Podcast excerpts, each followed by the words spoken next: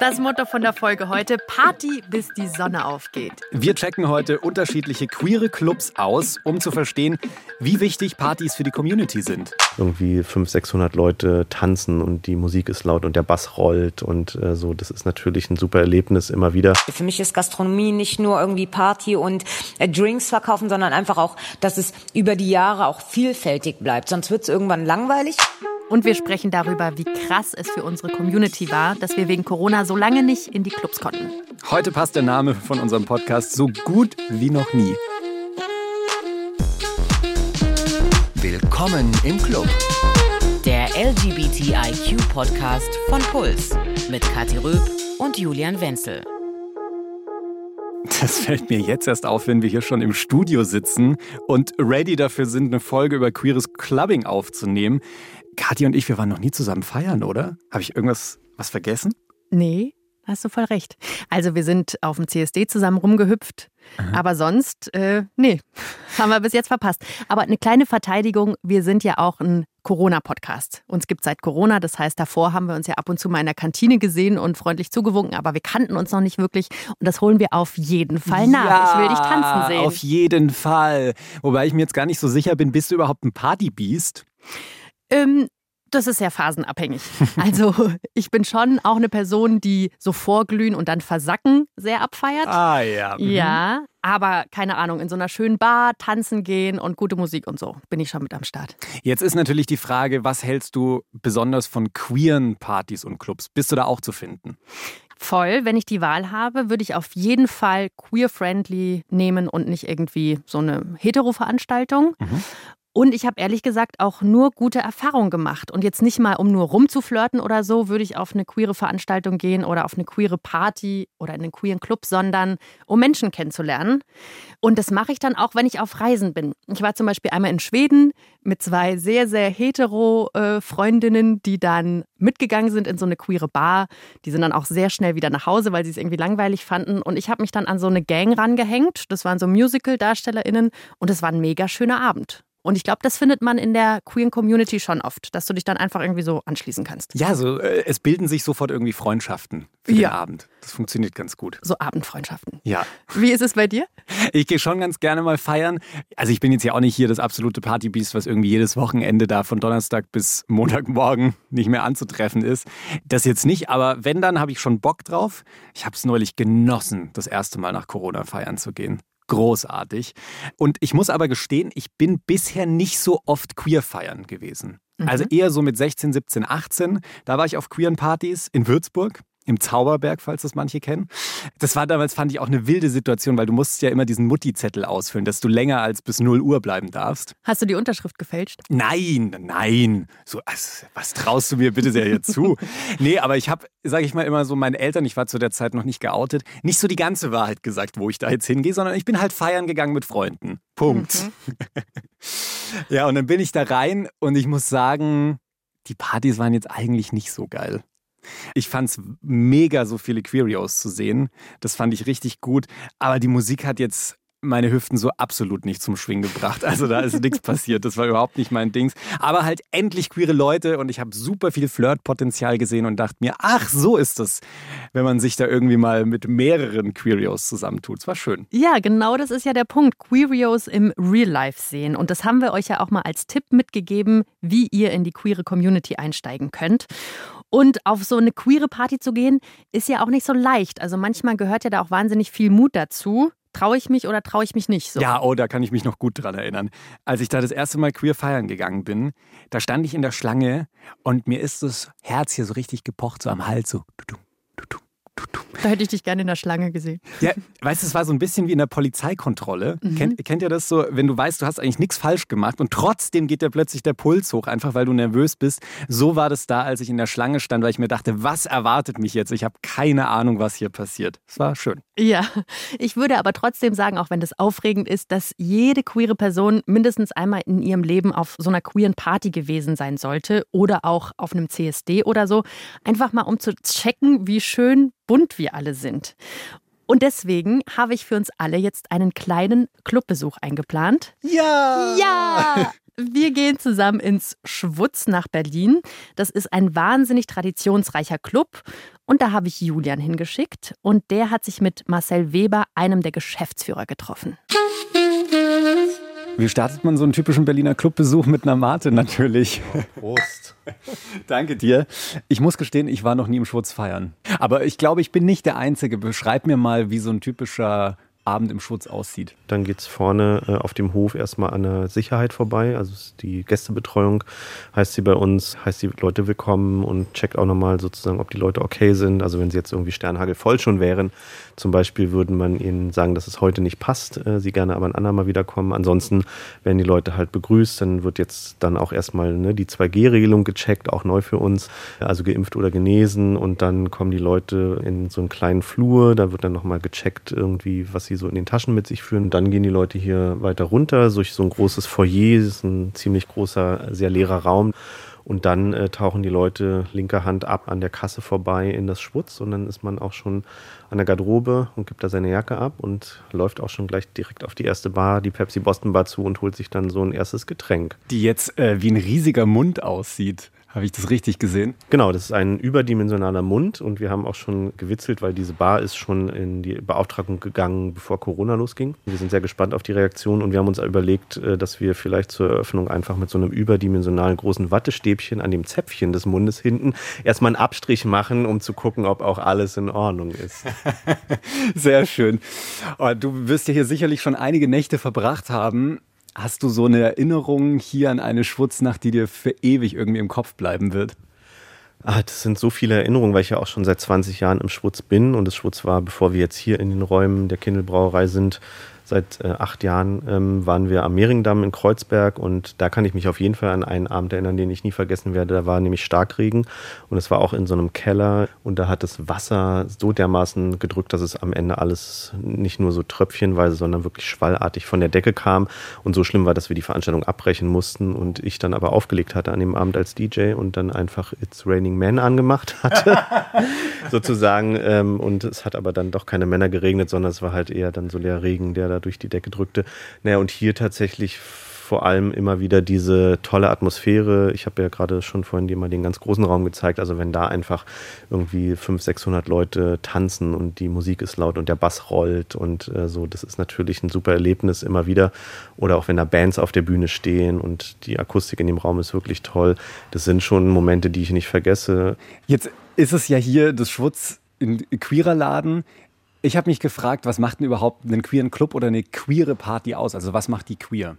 Ich glaube, das sind zwei Dinge. Das eine ist natürlich die Leute, die den Club machen, so, also das Team, das arbeitet, sowohl tagsüber im Hintergrund, äh, die, die selten gesehen werden, aber einen wichtigen Beitrag leisten. Und das sind jetzt nicht nur die Leute, die das Booking machen, sind super wichtig. Das ist genauso die Reinigung, die hier sauber macht. Und natürlich auch die Gäste. Und die äh, erreichen wir natürlich über unser Programm. Und da gehört es dazu, dass wir sehr darauf achten, dass unser Programm möglichst vielfältig ist, so. Und dass es unterschiedliche Zielgruppen anspricht, weil es gibt ja jetzt auch nicht diese eine queere Stereotype, sondern es gibt einfach sehr viele unterschiedliche Gruppen innerhalb der queeren Szene, die eben bestimmte Bedürfnisse haben, wenn sie ausgehen wollen. Und wir versuchen halt eben eine große Bandbreite abzudecken von dem, was queere Menschen wollen. Und so macht es eben diese Mischung aus den Leuten, die den Club machen und den Leuten, die zu diesem Club kommen.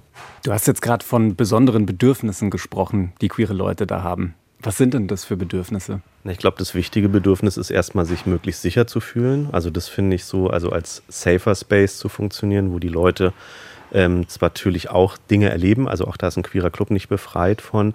Allerdings ist es total wichtig, dass es eine hohe Sensibilität gibt und eine hohe Awareness so füreinander, miteinander und wo die Leute eben sich möglichst sicher fühlen können, so zu sein, wie sie sind. Und äh, natürlich gehört es auch dazu, das Bedürfnis zu haben, sich mit Leuten, die ähnlich ticken, wie man selber austauschen kann und die einen ähnlichen Musikgeschmack haben und die gerne sich irgendwie auffummeln oder die irgendwie mit äh, ihrer äh, Transidentität unterwegs sind, ähm, einfach mit Leuten zusammenkommen, wo sie äh, auf Verständnis und auf Zustimmung stoßen und auf Wertschätzung. Und ich glaube, das macht es eigentlich aus, so dass man weiß, da gibt es unterschiedliche Bedürfnisse und die finde ich hier auch wieder. Voll. Und das, was Marcel hier gerade angesprochen hat, finde ich, macht queere Clubs so besonders, dass die nämlich ganz, ganz oft wichtige Schutzräume sind. Also fast wie so eine Art Bunker, in dem man sich einfach von der Außenwelt abkapseln kann und wo im besten Fall Diskriminierung keine Rolle spielt und wo die Leute einfach mal so sein können, wie sie wollen. Das gilt ja irgendwie für alle Minderheiten und Subkulturen, die so eigene Partys haben. So funktioniert das ja. Total. Mhm. Aber ich glaube, deswegen ist es auch in unserer Alle Buchstaben-Community so wichtig und so groß, weil das früher ja mal die einzige Möglichkeit war, einen Schutzraum zu haben. Also für viele war es jetzt nicht möglich zu sagen, yo Mama, das ist meine neue Freundin Susi, wir gehen mal aufs Zimmer, bitte nicht stören, sondern man brauchte einen Ort und das waren dann eben ganz oft Bars oder Clubs. Ja, das ist eine gute These, warum die Clubkultur bei uns so groß ist. Habe ich noch nie so drüber nachgedacht. Wo aber ja so ein Schutzraum anfängt, ist ja auch schon an der Tür.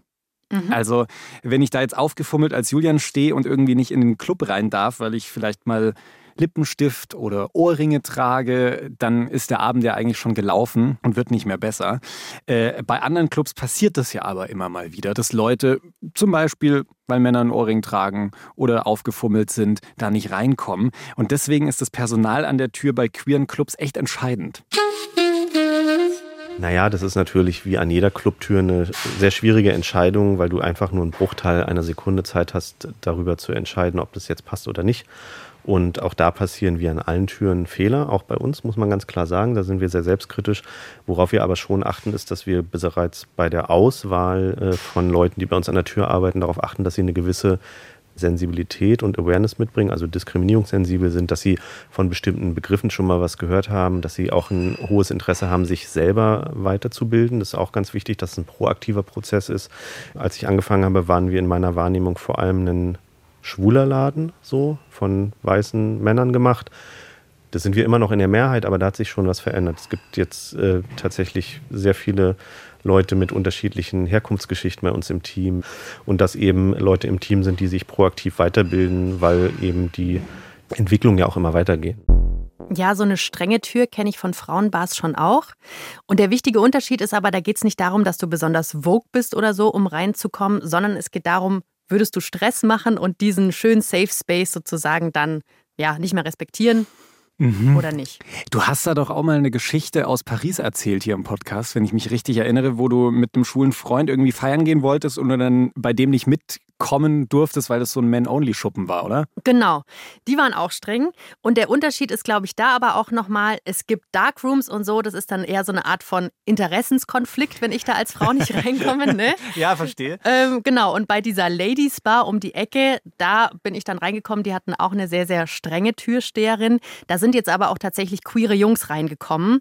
So nach dem Motto, okay, lasst alle einfach einen schönen Abend haben und gucken, dass wir keine Leute reinbringen, die irgendwie rumstressen. Das war ja früher finde ich, schon so ein bisschen getrennter, ist so mein Eindruck. Also da gab es äh, kaum queere Clubs, wo mhm. das so gemischt war, sondern da gab es dann halt vor allem schwule und lesbische Läden. Und während ich äh, mit Marcel durch Schutz gelaufen bin, haben wir uns darüber auch unterhalten, dass der Club ja eigentlich auch mal anders angefangen hat. Ui, wo sind wir denn jetzt gelandet? Hier stehen plötzlich irgendwelche Schaufensterpuppen rum mit Perücken und wilden Outfits. Wir sind jetzt hier in unserem Ausstattungslager, wo sozusagen die Deko und die Technik die Sachen lagert. Also da hinten sind eher so technische Sachen und hier an der Seite und dann stehen hier so Farben und Lacke. Weil so ein Club ist ja nicht einfach nur so da und sieht aus, sondern da arbeitet eben auch ein Team daran, dass es immer wieder mal was an optischer Veränderung gibt, was Besonderes gibt. Über dir entdecke ich gerade hängt ein Bild in einem goldenen Rahmen mit einer großen roten Schleife drauf äh, und da steht drauf auf dem Bild zwei Jahre Schwutz am Rollberg. Da merkt man hier eure Geschichte an, weil ihr bezeichnet euch ja selbst als queeren Club aber ich frage mich, ob das schon immer so war, weil ich würde jetzt mal behaupten, in dem Namen Schwutz klingt jetzt nicht unbedingt ein queerer Club, sondern da steckt schon ein bisschen schwul drin. Genau, das Schwutz ist ja die Abkürzung für Schwulenzentrum. Das Schwutz ist ja 1977 gegründet worden ähm, als Verein und ähm, hat natürlich eine Geschichte, die vor allem aus der schwulen Emanzipationsbewegung entstanden ist. Es war auch einfach die Zeit. Genau, das Schwutz hat sich 77 gegründet als Abspaltung dieser HAW, wo dann die Tunden gesagt haben, wir haben die Schnauze voll, wir machen jetzt unser eigenes Ding und seitdem gibt es Schwutz und das war jetzt hier sozusagen eine Illustration, vielleicht erkennst du es, von Ralf König mhm. zum zweijährigen Jubiläum, der hier wirklich diese tolle Illustration gemacht hat, riesengroß, wo wir dann sozusagen unser zweijähriges Standortjubiläum hier an unserer vierten Location gefeiert haben. Ralf König, für alle, die ihn nicht kennen, sehr bekannter deutscher schwuler Illustrator. Genau. Übrigens skurrile Situation für ein Interview, wenn ich irgendwie mich hier umschaue und da steht plötzlich ein Karton mit weiblicher Torso mit zwei Armen. Sehr beruhigend, hier mit dir zu stehen. ähm, es steckt schon im Namen ehemals schwules Zentrum. Wie seid ihr aus einem schwulen Zentrum hin zu einem queeren Club geworden? Wie sah so dieser Prozess aus? Das ist natürlich eine sehr berechtigte Frage. Ich glaube, das ist eine Entwicklung, die ähm, in dem Moment bewusst gesteuert wurde, als wir ähm, damals am Mehringdamm angefangen haben, nach einer neuen Location zu suchen und natürlich auch so ein bisschen nach der Frage, was berechtigt denn unser Dasein heute noch und was sind unsere Themen, die uns beschäftigen und äh, was auf jeden Fall damals schon klar war, ist, wir wollen uns mehr wieder den gesellschaftlichen Fragen zuwenden. Also als ich damals Geschäftsführer geworden bin im Schwutz, eine sehr schwule Party, hedonistische Geschichte und nichts gegen Hedonismus, der ist total wichtig, aber ich glaube, unsere Aufgabe ist es mehr als nur Hedonismus sozusagen zu leben. Und dann kam eben die Frage, wie können wir das schaffen? und äh, gleichzeitig eben auf der Suche nach einem neuen Ort waren und zu sagen, okay, dann lass uns das miteinander verbinden, zu sagen, wenn wir einen neuen Ort haben, dann wollen wir eben auch mehr Möglichkeiten ausspielen, uns wieder mehr mit politischen Inhalten zu beschäftigen. Wir wollen Podiumsdiskussionen machen und dann eben auch die Leute zu suchen, die eine gewisse Expertise und Qualifikation mitbringen, uns bei diesem Vorhaben wieder gesellschaftsrelevanter zu sein, uns auch in Diskussionen einzumischen, mitzugestalten, äh, unterstützen können. So, weil das braucht es auf jeden Fall. Jetzt beschreibst du also schon so hin von der reinen Party-Feierkultur, ohne jetzt groß Botschaft, hin zu bisschen mehr Message, die da auch mitschwingt. So als einen Punkt, ich frage mich, wie sich so insgesamt die queere Party-Club-Kultur in den letzten 40, 50 Jahren verändert hat. Also ich glaube, erstmal gibt es da sehr regionale Unterschiede. Ich glaube, es gibt sozusagen natürlich ein großes Privileg in einer Großstadt wie Berlin, äh, wo die Themen ähm, am Anfang natürlich sehr stark ausgefochten worden sind und dann man natürlich auch mal seine Erfolge feiern will und dann irgendwann merkt, hey, aber da gibt es noch ganz viele andere Sachen zu tun. In vielleicht ländlicheren Regionen braucht es ja immer so eine Weile, bis die Themen da überhaupt ankommen und äh, sozusagen an die Oberfläche geraten. Also gehen da die Kämpfe dann zu einem anderen Zeitpunkt los.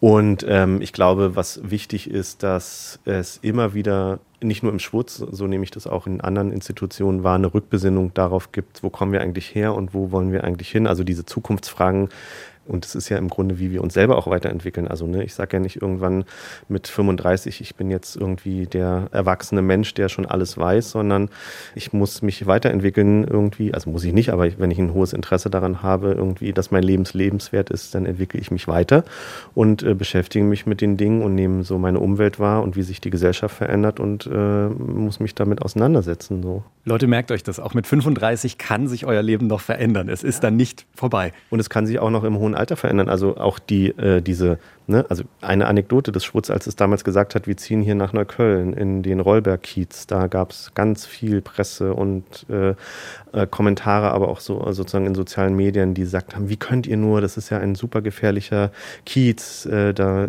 wurde sozusagen schon der Abgesang des Schwutz gefeiert äh, bei manchen Leuten und wir haben sie sozusagen eines Besseren belehrt. Und das ist das Spannende, dass wir es dann doch wieder schaffen, zumindest die eine oder andere Person zu überzeugen, dass es sich lohnt, auch in einem Alter von, keine Ahnung, über 50, über 60, über 70, zu sagen, hey, ähm, irgendwie, auch wenn ich grundsätzlich mich nicht mehr in meiner Persönlichkeit verändere, aber ich kann zumindest Offenheit mitbringen für das, was heute die Themen sind, was die jungen Leute interessiert. Ist ja auch nochmal spannend, so, wir kommen jetzt gerade mit einer neuen Generation an Leuten äh, in Kontakt, die noch nie in einem Club waren, so, die jetzt das erste Mal hierher kommen werden. Stimmt, ich meine, 19 klar. Monate irgendwie fehlt einfach so einer ganz ganzen Generation auch der Zugang. Und das sind aber in meinem Erleben vor allem Leute, die haben heute ganz andere Themen und Issues. Da ist dann sozusagen diese ganze Diskussion um Identität und Gender nochmal eine ganz andere. Und da gibt es eine viel größere Offenheit und Selbstverständnis, auch eine Akzeptanz, äh, die es bei einer anderen Generation nicht gibt. So. Das finde ich einen sehr, sehr spannenden Punkt, weil ich mir so die Frage stelle, und da interessiert mich deine Meinung, Braucht es überhaupt heutzutage noch sowas wie rein schwule Clubs und Bars, rein lesbische Clubs und Bars, vielleicht für Transleute?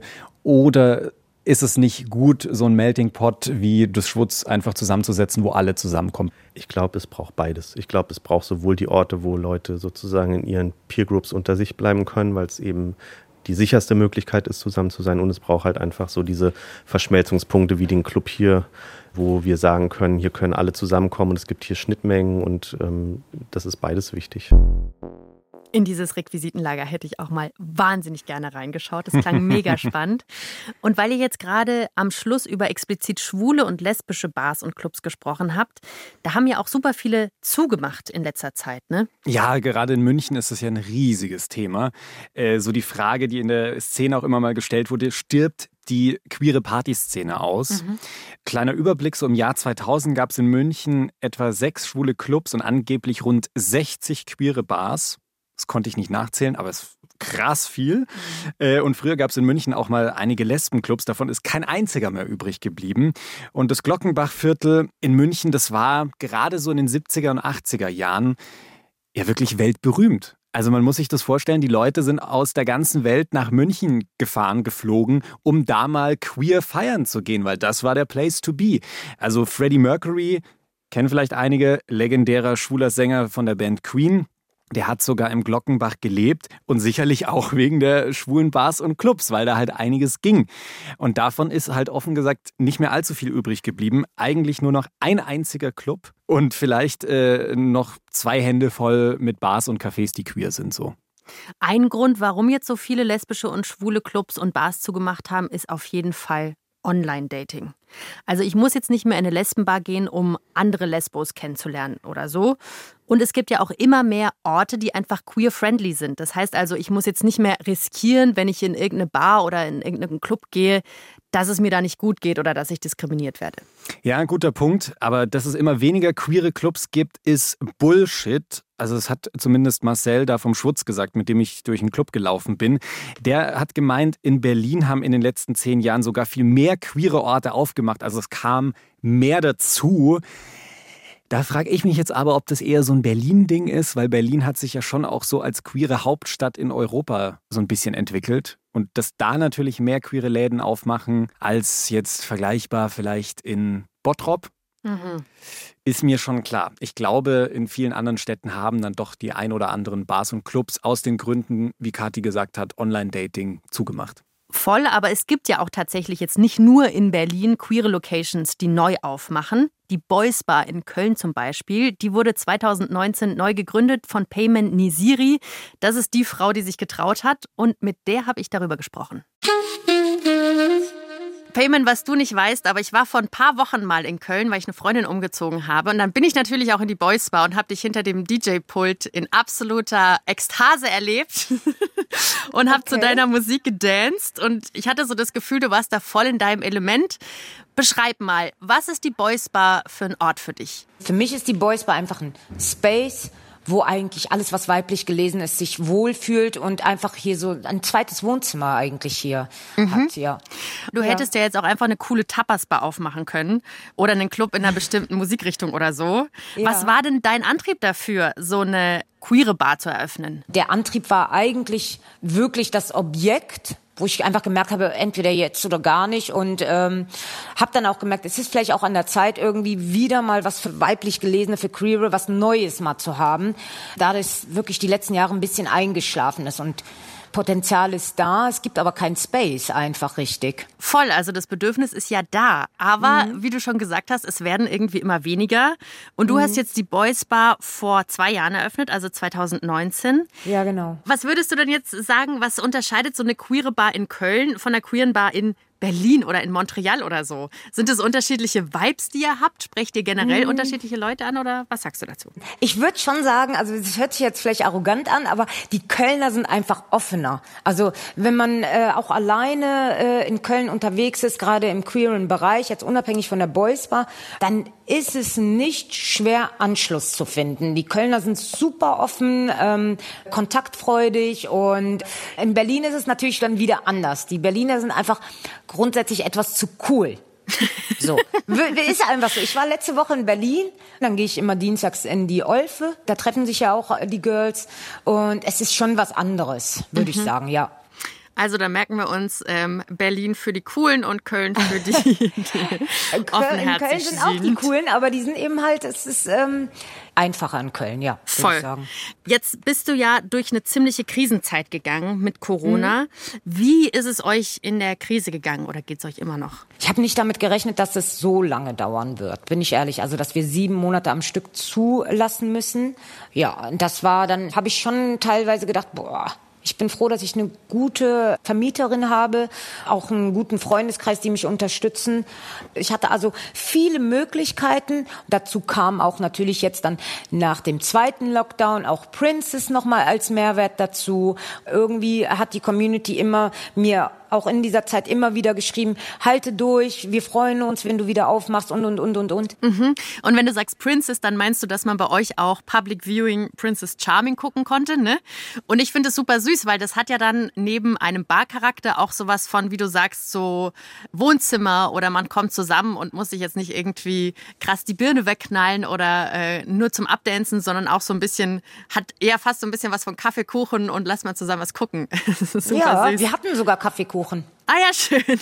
Wir hatten vorm Lockdown Sweet Sunday jeden Sonntag ab äh, 14 Uhr. Ach cool. Also es ist, also für mich ist die Boys Bar nicht nur eine Bar und dass man hier nur noch äh, feiern kann. Also für mich ist Gastronomie nicht nur irgendwie Party und äh, Drinks verkaufen, sondern einfach auch, dass es über die Jahre auch vielfältig bleibt. Sonst wird es irgendwann langweilig. Ich muss da auch leider sagen, dass eben halt bei den Frauen es manchmal schwierig ist. Ähm, bei den Jungs ist es ein bisschen anders. Die gehen ständig raus. Mhm. Hier merken wir das aktuell auch nicht. Es muss einfach aufregend über die Jahre dann bleiben. Ja, ja.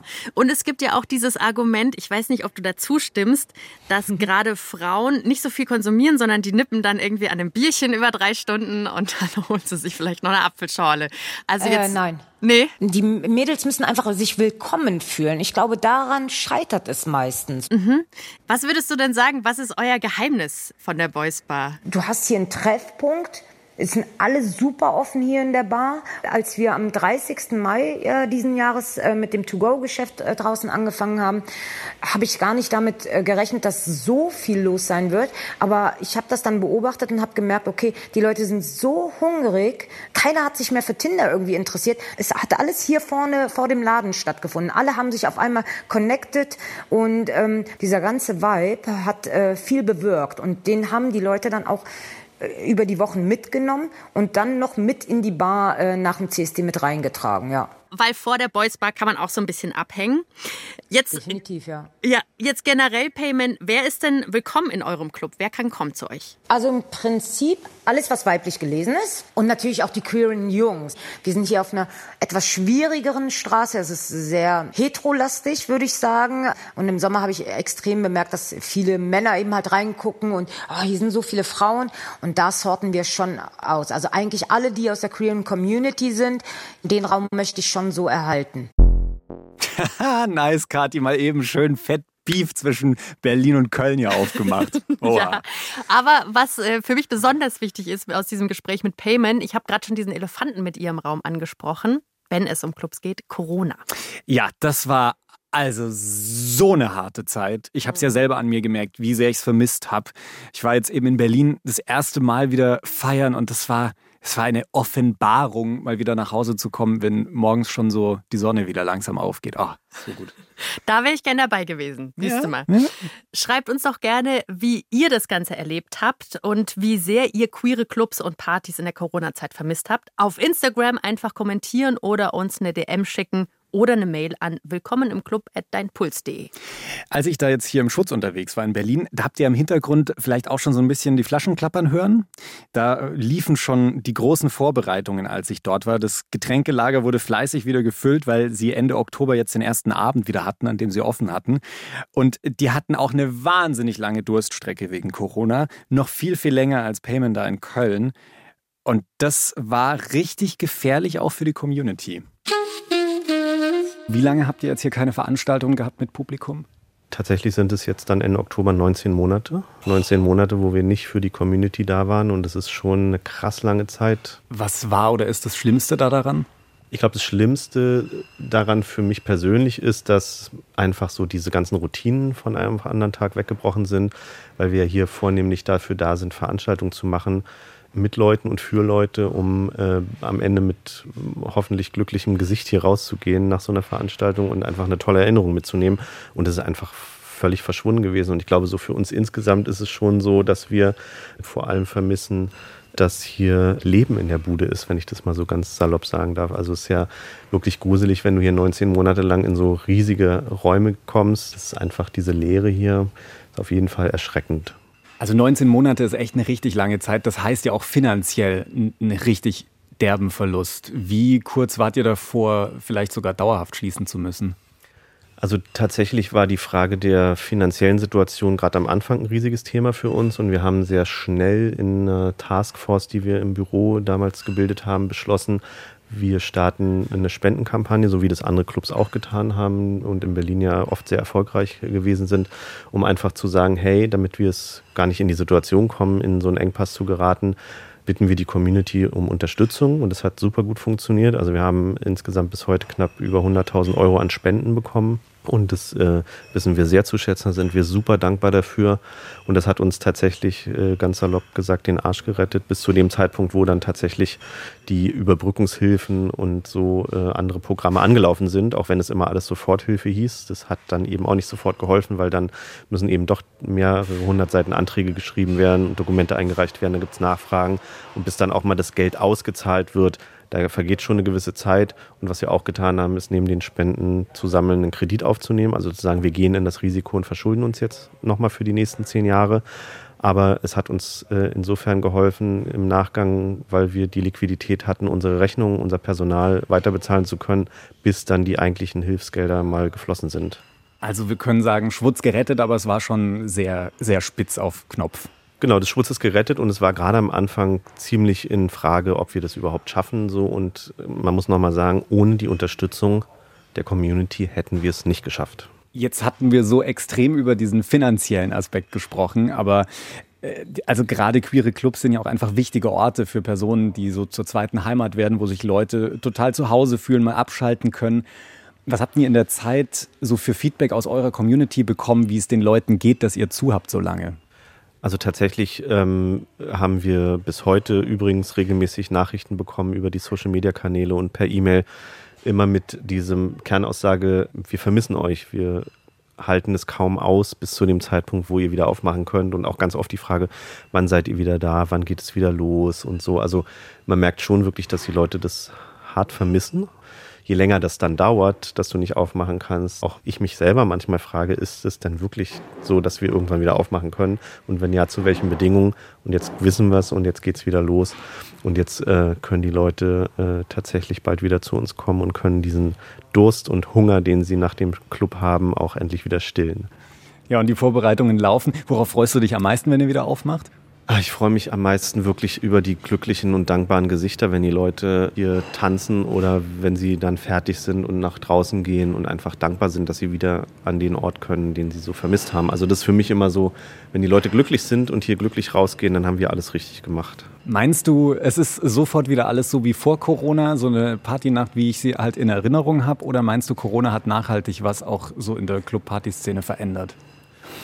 Nee, ich glaube, das ist beides. Also einerseits ist äh, der Mensch ja schnell vergesslich und fällt wieder in alte Muster zurück. Da wird Corona auch nicht so viel dran ändern. Was ich mir allerdings wünsche, ist, dass die Leute doch wertschätzender miteinander umgehen. Und das hat Corona auf jeden Fall gezeigt, dass es eine hohe Solidarität gibt. Und wenn wir das schaffen, sozusagen im Umgang miteinander auch in diesen Räumen hier fair und aufmerksam und respektvoll miteinander zu sein und solidarisch, dann haben wir, glaube ich, was gewonnen. Boah, ja, die lange, lange Durststrecke. Und jetzt kann es wieder weitergehen. Das war wirklich ein wahnsinnig krasses Problem für die Community, dass die Clubs so lange zu waren. Und wir haben es ja vorhin schon angesprochen da haben halt in der Zeit einfach die Schutzräume gefehlt. Also Orte, an denen viele einfach mal so sein können, wie sie sind, ohne immer wieder die gleichen dummen Fragen gestellt zu bekommen. Hier so, erklär mir das doch mal mit den Pronomen. Wer ist denn jetzt hier bei euch der Mann in der Beziehung? Lauter solche Sachen. So dieser Rückzugsort, diese Freiheit für ein paar Stunden, die halt ein queerer Club oder eine Bar bietet, die konntest du auch nicht einfach mal mit Online-Meetings oder sowas ersetzen. Das geht halt nicht per Zoom-Call oder so. Mhm. Und da möchte ich klar sagen, da hat die Politik das Problem, während Corona großteils nicht so ganz gecheckt. Also da wurden Clubs zu bösen Orten gemacht, in denen sich Corona ausbreitet. Das war ja so das Bild. Ohne auf der anderen Seite zu sehen, wie wichtig diese Orte halt auch für einige Menschen sind. Ich stelle jetzt eine These auf. Ich glaube nämlich, dass queere Clubs und Bars und so nach Corona noch mal ein bisschen wichtiger werden als zuvor. Ah. Weil ich glaube, dass wir jetzt alle so digital gesättigt sind, dass wir auch diese ganzen Apps und keine Ahnung, Meetings und alles war online, dass wir jetzt echt mehr Bock haben, Queerios in Live zu sehen, analog zu sehen. Und wir haben heute ja auch auf jeden Fall gehört, dass Clubs jetzt keine bösen Orte sind, sondern ein wahnsinnig wichtiger Ort für die Community. Ich glaube, da trauen sich mehr Leute hin. Ja, das finde find ich eine gute These, würde ich, glaube ich, unterschreiben. Und wir haben ja auch gehört, vielleicht gibt es hier und da ein paar weniger Läden als vor 20 Jahren oder so. Aber es machen halt auch immer mal wieder neue Sachen auf, wie zum Beispiel die Boys Bar da in Köln. Voll. Und ich habe jetzt ehrlich gesagt richtig Bock, feiern zu gehen mit Ja! Jules.